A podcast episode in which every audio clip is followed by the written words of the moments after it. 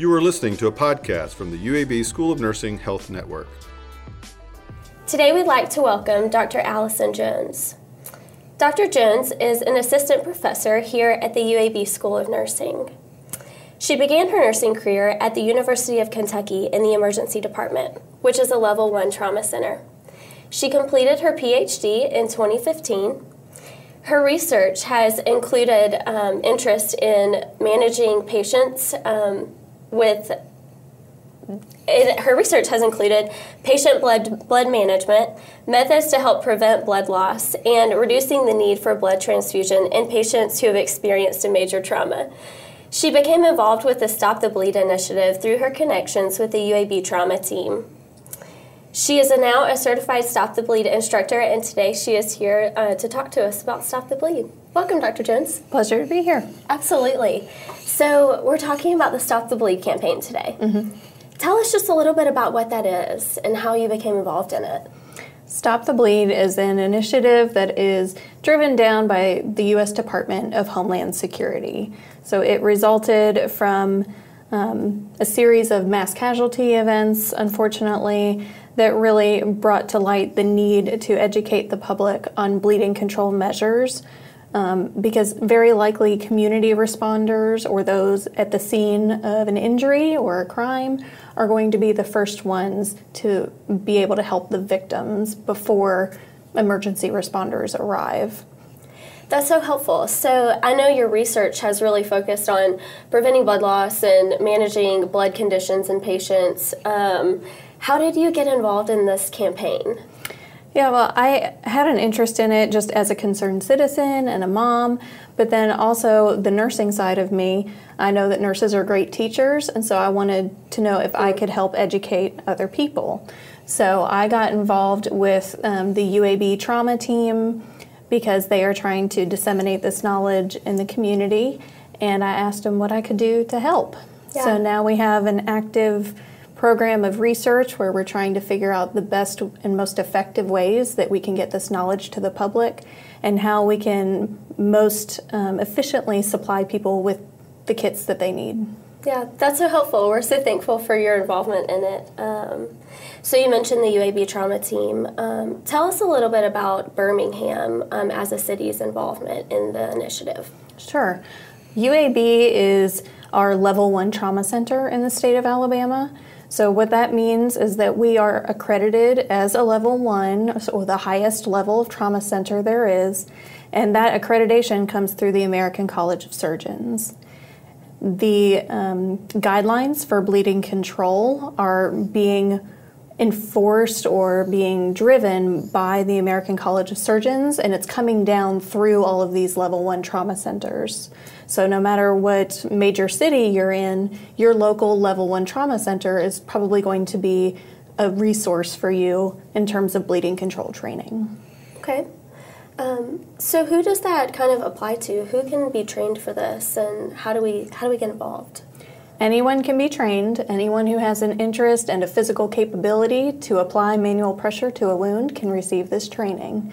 Um, it is there are various levels of the training that you can participate in based on what your experience is. So, us being nurses, we might receive more in depth training, but the standard Stop the Bleed training, anyone in the community who's interested can go through that.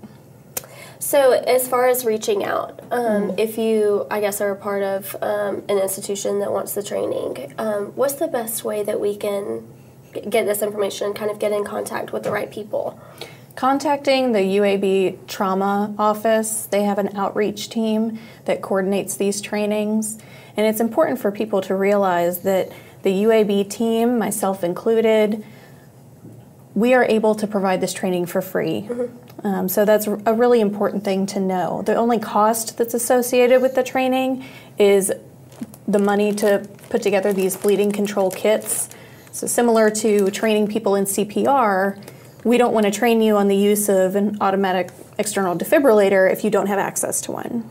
So, if we're going to supply you with the training for Stop the Bleed, we want you to have the tools to be able to use that training. There are other places, such as your local fire stations um, and your other private organizations that provide CPR training that will also pair Stop the Bleed with the CPR training, but those are associated with a fee. That it's so helpful because I think um, our culture is so used to talking about CPR, and you know we know where the CPR, we know where the life saving equipment is in the buildings that we work in, um, but that stop the bleed is an equally um, as important life saving measure, and that having those supplies and having them available and knowing how we can respond in situations like that is um, absolutely important in moving forward. Now that we know these things, you know? Right, and I, I totally agree. I think we, we are still, you know, Stop the Bleed training is very young. It was just released in 2015. Absolutely. Whereas CPR training has been going on since the 1980s.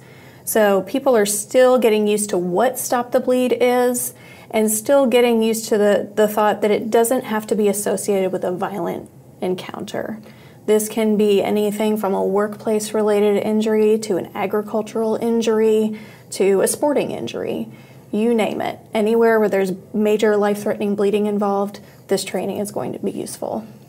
So, talk to me um, a little bit about. So, we use the phrase life threatening bleeding. Mm-hmm. Um, just for our audience, when we say that term, um, what, what do you mean by that? Like, what are we talking about in those kind of emergencies? That's a really important distinction to make. So, this is not going to be where someone falls and scrapes their knee life threatening bleeding is going to be a major source of blood loss to the point where someone can die within minutes of injury.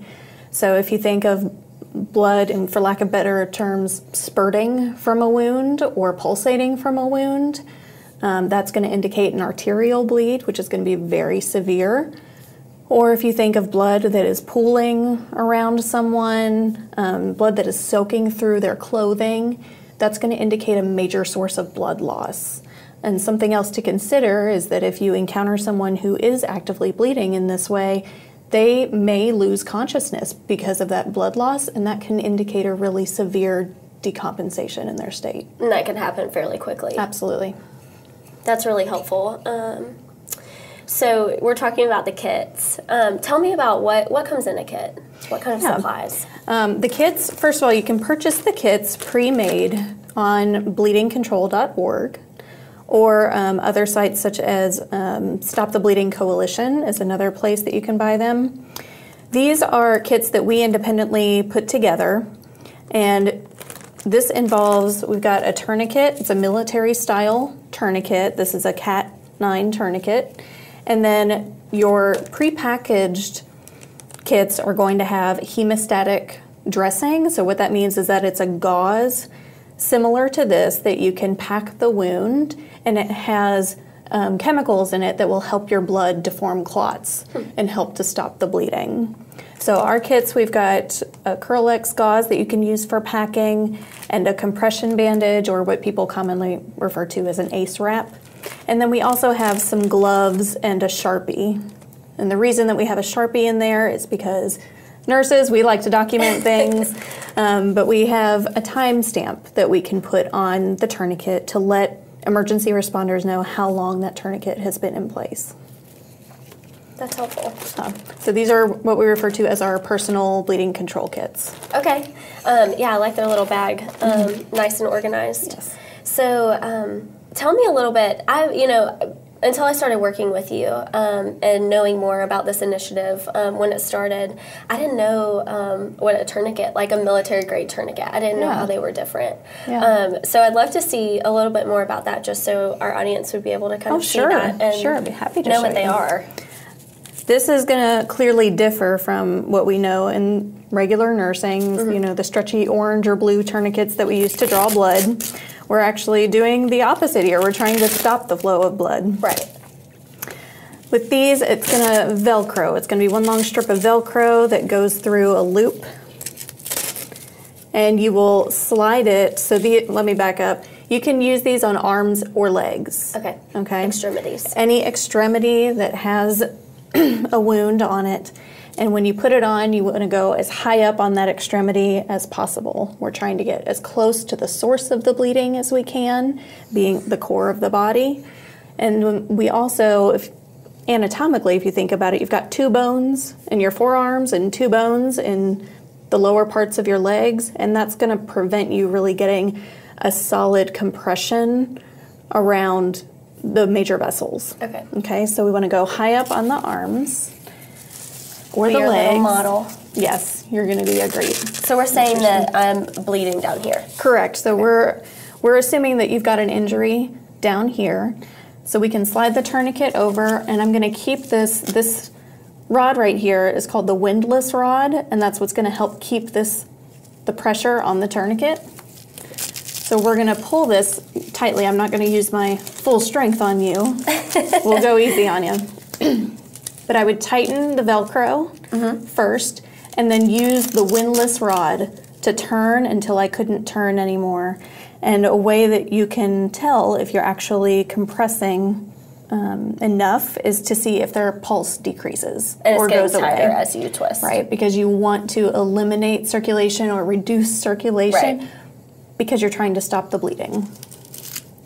The windlass rod then gets tucked into this area, and you can tighten your timestamp over it to keep it in place, and then, of course, write the time that it was applied. Wow. They're they're very they are very strong. You can tell, even though you're not tying it You very tightly, tell. you can tell that you could absolutely cut off someone's Right. blood flow and Right. potentially save their life. Right. Um, and you know, it, it's possible that as you compress that extremity, you may need to undo this and tighten even further. So you can adjust it, but you don't want to release the pressure. Okay. You just kind of have to reassess. Right. So tell me, are these kits expensive to put together? I know you were kind of mentioning if you do training, we want the people that you're training to have access to the supplies. Right. Uh, the American College of Surgeons has recommended materials that they put Okay. in their prepackaged kits. However, if you talk about a setting such as a school or um, an office park where you have a lot of kits that you want to put in multiple places, it can get really expensive because the prepackaged kits can cost about $70 or more. And that's just for one person. That's just for one of these kits. Absolutely. So, another way that you can go about doing this, and what I do and work with the UAB trauma office, is we take up the money that is needed to put together these kits by ordering the individual items in bulk. So instead of purchasing the pre-made kits, we put them together ourselves, and it usually ends up Saves costing cost. around 30 to thirty-five dollars per kit. So I'm curious, um, can you put a tourniquet on yourself? Sometimes, Maybe. sometimes. I, to be honest with you, I have not tried that. There are specific tourniquets that are one-handed tourniquets, so that is an option, and that might be a really good option for people who may be working in rural areas or who work in isolation. So if you think about um, maybe people in the agricultural industry or long-haul truck drivers, for instance, they would be ideal people to have a one-handed tourniquet on board. I didn't know those existed. They do. they do. There are specific companies that produce the one-handed tourniquets, um, and I think the military uses them as well. That makes but sense. these tourniquets are. I think they can be applied with one hand. It's going to be much more difficult, um, but you generally would use two hands. So it's military grade. Um, if you did have someone wanting to put these kits together themselves, I've heard you talk about like a particular tourniquet that like this windlass rod um, is. They're different on different tourniquets, I believe. Yes. So let's say I wanted to put together one of these kits on my own to, to store it in my car for my personal use. You can buy these on Amazon, but you have to be really careful with the type that you buy. So there are some that range in price from, you know, $9 up to $35. These Cat 9 tourniquets are going to be more along the $30 range. The cheaper tourniquets don't have the windlass rods that hold pressure adequately. They tend to bend after a sustained amount of pressure, and that's really going to defeat the purpose of the tourniquet. Okay, and this one, say the name of it one more time. This is a Cat 9, Cat 9. C A T, like the animal. Perfect. Cat 9, yep. Um, we actually have a question from our audience. Okay. Um, the question is In an emergency, can the tourniquet be applied over clothing? It can. Yeah. Ideally, if you can remove the clothing so you can see the exact source of the bleeding, that's the best scenario. But as I demonstrated the tourniquet on your arm, you can absolutely put it over clothing. You just have to be careful with it. The reason I say that is let's say it's winter time and your arm is bleeding and you're wearing a thick winter coat, that's going to impede the amount of pressure that I can apply with this tourniquet. Or, you know, men like to carry things in their pockets. If there's someone who's bleeding from one of their legs and you need to put a tourniquet on the leg, but they've got a cell phone or a wallet in their pocket, then you want to remove those items. Okay. Um, so these kits are wonderful. Um, what if you don't have a kit available? Um, are there other ways that we can kind of use the stop the bleed um, strategies to Mm-hmm. Sure. save a life? Sure. In an emergency scenario, let's say there's a kit, but it's on the other side of the building, and your priority is you want to stop this bleeding that's happening. You can use clean clothing to provide pressure and pack wounds, and a lot of people's reaction is, well, what about infection? You know, just because it's a clean shirt doesn't mean it doesn't have things on it. Right. And what we we acknowledge that concern, but it's also you're weighing the risk of infection versus the benefit of saving the life. Right. So if, if you're able to stop the bleed using a clean shirt, then do it. You can also use improvised tourniquets. So it's gonna act in the same method as a um, as a commercial tourniquet, but it won't be as effective. So this could be things like a belt or a shoelace that you can tie around the extremity. Again, it'll it'll have some benefit to it, but it probably won't be as effective as the commercial tourniquets. I understand. If nothing else, we always tell people apply pressure. Right. Use your hands and apply pressure. Anything you can do to stop bleeding. Yes. Um, tell me about. Um, we've kind of talked about the tourniquet, but um, looking at your uh, Kerlix and your Ace wrap, um, are there, I guess there are other ways that we can kind of stop bleeding or kind of assist with the tourniquet. Yeah. Um, so in the training, there's an algorithm that you go through to help you identify. Um, you know, first you establish scene safety, similar to CPR.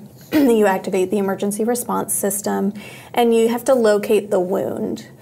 And depending on where the wound is and what type of wound it is, will dictate whether you can use the packing, the tourniquet, or both. So I'm gonna I'm gonna bring out one of our training legs here to show you. This is our lovely model that we use in the training. And I want to reiterate that watching this episode is not a replacement for participating in the training, but it does give you some idea of what you can expect to see in the training. So these wounds are simulated, and you can f- stick your fingers inside and feel tissue and bone. And that might be a little bit hard for some people um, to comprehend or to um, to deal with because you know we do these trainings with with school teachers, and so we're talking about small children getting wounded, and that's never fun. Right. Um, but if you think about, you know, this is a person you care about, you want to do what's best for them and help them out. Certainly. So with this packing, we would unravel the gauze and kind of bunch it up in a ball.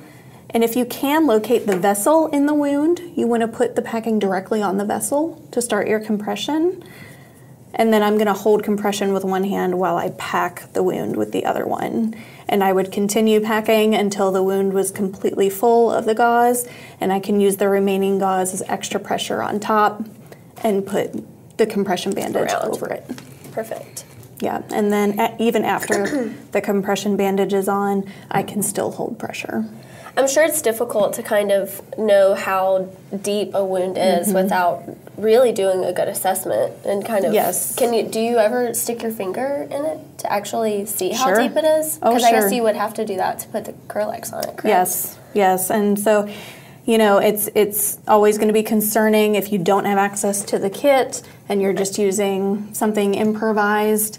Um, clearly, you want to promote your own safety as well. So if you have open wounds, you probably want to see if somebody else can be the one who's physically handling the wound. But we do put gloves for your safety into the bleeding control kits. That makes sense. Um, this is incredibly helpful. This is a great model. It is. Yeah. um, and thinking about using this um, primarily in community settings, um, thinking about um, the Good Samaritan laws and um, mm-hmm. being someone in the community and um, being the one at the scene, maybe the first one on the scene helping, um, what kind of concerns do you think that people would have um, in kind of providing this kind of care? The biggest concern that we hear is what if I make things worse? And it's a it's a very legitimate concern, but the fact of the matter is this person is experiencing a life-threatening bleed and if you do nothing, then they are very certainly going to have a bad outcome, whether it is decompensation or death. We know that bleeding is the primary preventable cause of death in the first 48 hours after an injury. So anything that we can do to stop that bleeding is going to minimize complications and promote good outcomes for that patient. When people talk about, you know, what if I what if I get sued or, you know, what if the people are not happy with what's happened or the patient develops an infection. And the good news is we have these Good Samaritan laws in place that, similar to protecting nurses who stop on the side of the road, we know that people who act in good faith and with good intentions are very unlikely to have bad consequences. Yeah, that's really helpful. Um, I know we kind of discussed this training um, really launched in 2015. Um, what what kind of and I have seen it more and more mm-hmm. um, often with uh, other life saving equipment like AEDs. I'll see a stop the bleed kit available um, with a sticker, and so I've been really encouraged to see the spread of it. Um, but what kind of challenges have you seen with kind of getting this information out there? One of the big challenges is I think the stigma associated with it. Um, you know, again, with the CPR training being around for years and years, our society is very used to talking about people going into cardiac arrest, and it's a very grave situation. But the CPR training can save a life. And this is similar. So, we want people to know that even though there might be a negative stigma attached to bleeding control training and the origins of it, it's still life saving information and it's crucial for everyone to have. Mm-hmm. Um, I know that a lot of our um, viewers are bedside nurses. So, um, how can we apply something that um, is usually a little more community focused because um, it's one of those life saving measures? How can we kind of use that knowledge with our nurses um, to integrate? I think there's a couple ways that we can look at it. the first thing is that even though we are bedside nurses, or a lot of the viewers are bedside nurses, we all receive the same training throughout nursing school, and then we typically go into a specialized area. And if you aren't daily interacting with trauma patients or people who have life threatening bleeds, then it's important to refresh yourself on these skills because it's very different to pack a traumatic wound in a public health setting versus the sterile wound packing that we're typically that you know we are used to doing in the hospital. Mm-hmm. So there, there are differences, and I think the nurses, no matter what area you're in, it's important to refresh yourself on that. Um, things can happen in a controlled clinical setting, you know, crazy things can happen where you never know what you're going to encounter. So it's always going to be good to have this knowledge in your back pocket. I think something else to consider is that we have a lot of occupational health nurses in Birmingham, especially with all of the manufacturing that we've got going on, all of the rural areas that we have. If you're in a rural setting, you're probably going to experience a delay in emergency care just because of the location. So, having this training and this knowledge can really save somebody when it's a delayed situation. Absolutely. Um, you mentioned um, refreshing our knowledge and refreshing our skills. Um, with this certification um, and you leading those courses as a Stop the Bleed instructor, um, is there a number of years that you kind of have to recertify once you've gone through the training? As of now, we just have our one set of guidelines, and there's nothing in there that stipulates how long the certification lasts. It's just a one time certification at this point. Um, so we still have a lot to learn in terms of how frequently people need to be refreshed on those skills. With CPR, we know that American Heart tells us that we need to be refreshed every two years. With Stop the Bleed, we are hoping to find out some more information about the more the most effective cycle of refreshment, whether it's every six months, every year, every two years, like CPR. Absolutely. Um, we do have another question from our audience. Okay. Um, who do you make kits available to? Um, kits are available to anyone, uh, whether you purchase them online or if you are interested in getting training in your organization, we can help you get access to the kits. So they are they are available to whomever is interested in gaining them. And that's that's amazing. That truly is um, to have resources at our fingertips. Yes. Um, It's it's tough with especially with medical supplies um, to kind of figure out where to go. So that's amazing. Um, so with the stop the bleed and kind of talking um, in principle um, here, I know that you through being involved in this initiative have probably seen where this training has been useful in real life. Do you have any kind of real life application or stories? Oh, sure. Well, um, my background was emergency and trauma nursing, so um, we'll we'll try to keep it to the less graphic ones. Um, but no, we would have patients who came in, you know, falling from scaffolding on a construction site and breaking a limb. We had motorcycle accident victims who had partial amputations of limbs. So there, I mean, there's definitely several instances where you see these patients come into the ER with the tourniquet still in place. Um, and something that I think is important for those who work in emergency and trauma is to realize what that can mean for the care that you're going to give to the patient. So if I if I see somebody come in where the tourniquet's been on for an hour or more and the tissue has started to lose color, then I know that they are going to urgently need surgical intervention. Whereas if it's just a fresh wound that um, you know, we might be more likely to save that tissue. I guess that's probably where your time your timing probably comes into play there as well, um, with how long it's been on. Yes, and so something that I'd like to mention there is that um, you asked about concerns that people had, and one of the concerns is, am I going to lose a limb if I have this tourniquet on for too long? And the evidence in the literature is showing us that we can really have these tourniquets in place for about two hours before you start to see any death or damage um, to the nerves and the tissue. Two hours. So there's so much good information here.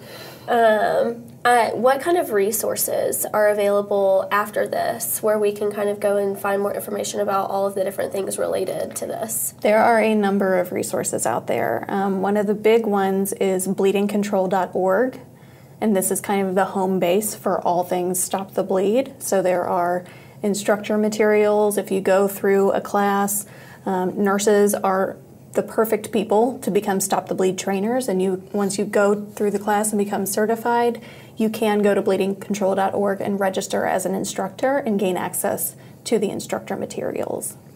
Um, another one is FEMA or the Federal Emergency Management Agency. They have a site called You Are the Help Until Help Arrives. And this is wonderful for your community bystanders to go through some modules about how you can approach an injured person, what you can do to help them, with, even if it's just comforting them and reassuring them that help is on the way. It also has an animated interactive module where you can kind of choose your own adventure and you know you can see the consequences of what happens when you help someone how to best help them versus what would happen if you if you chose not to help That's that's a fun way to learn. it, it is it's a good way to learn um, and then the other one is um, united services university I think no, I'm sorry, Uniformed Services University. So they ha- there's a Stop the Bleed app that's associated with this, and what it is, either on the website or on the app, it will ask you, "Are you in a life-threatening situation right now? Are you encountering a life-threatening bleed?" And you can choose yes or no, and it will walk you through the steps of what to do to help that person. That is that's incredible. I mean, we all have a phone and we have it with us, and um, I know um, Dr. Jones showed it to me earlier, and it is incredibly user friendly. It is. Um, so I, you know, we have um, had a great conversation, and um, I just learned so much every time I talk um, to our guests. But um, Stop the Bleed is so important, and we're so thankful for your involvement in this initiative. Um, if there was one or two things that you would really want our viewers to take away from our time today, what would that be? Um, I think one thing is if you see something, do something. I encourage people to help those who are injured, and no matter what you have to do it with, apply pressure to a wound and really, really try to help that person and stop the bleed. And just know that this training can be beneficial to anyone, anywhere. All right. Well, thank you, Dr. Jones. Um, it's been a pleasure to have you, and thank you all for joining us on Clinical Pearls. We will see you next time. Thanks for listening to Clinical Pearls from the UAB School of Nursing Health Network. Don't forget to rate, review, and subscribe. This podcast is also available in video form at youtube.com forward slash C forward slash nursing network.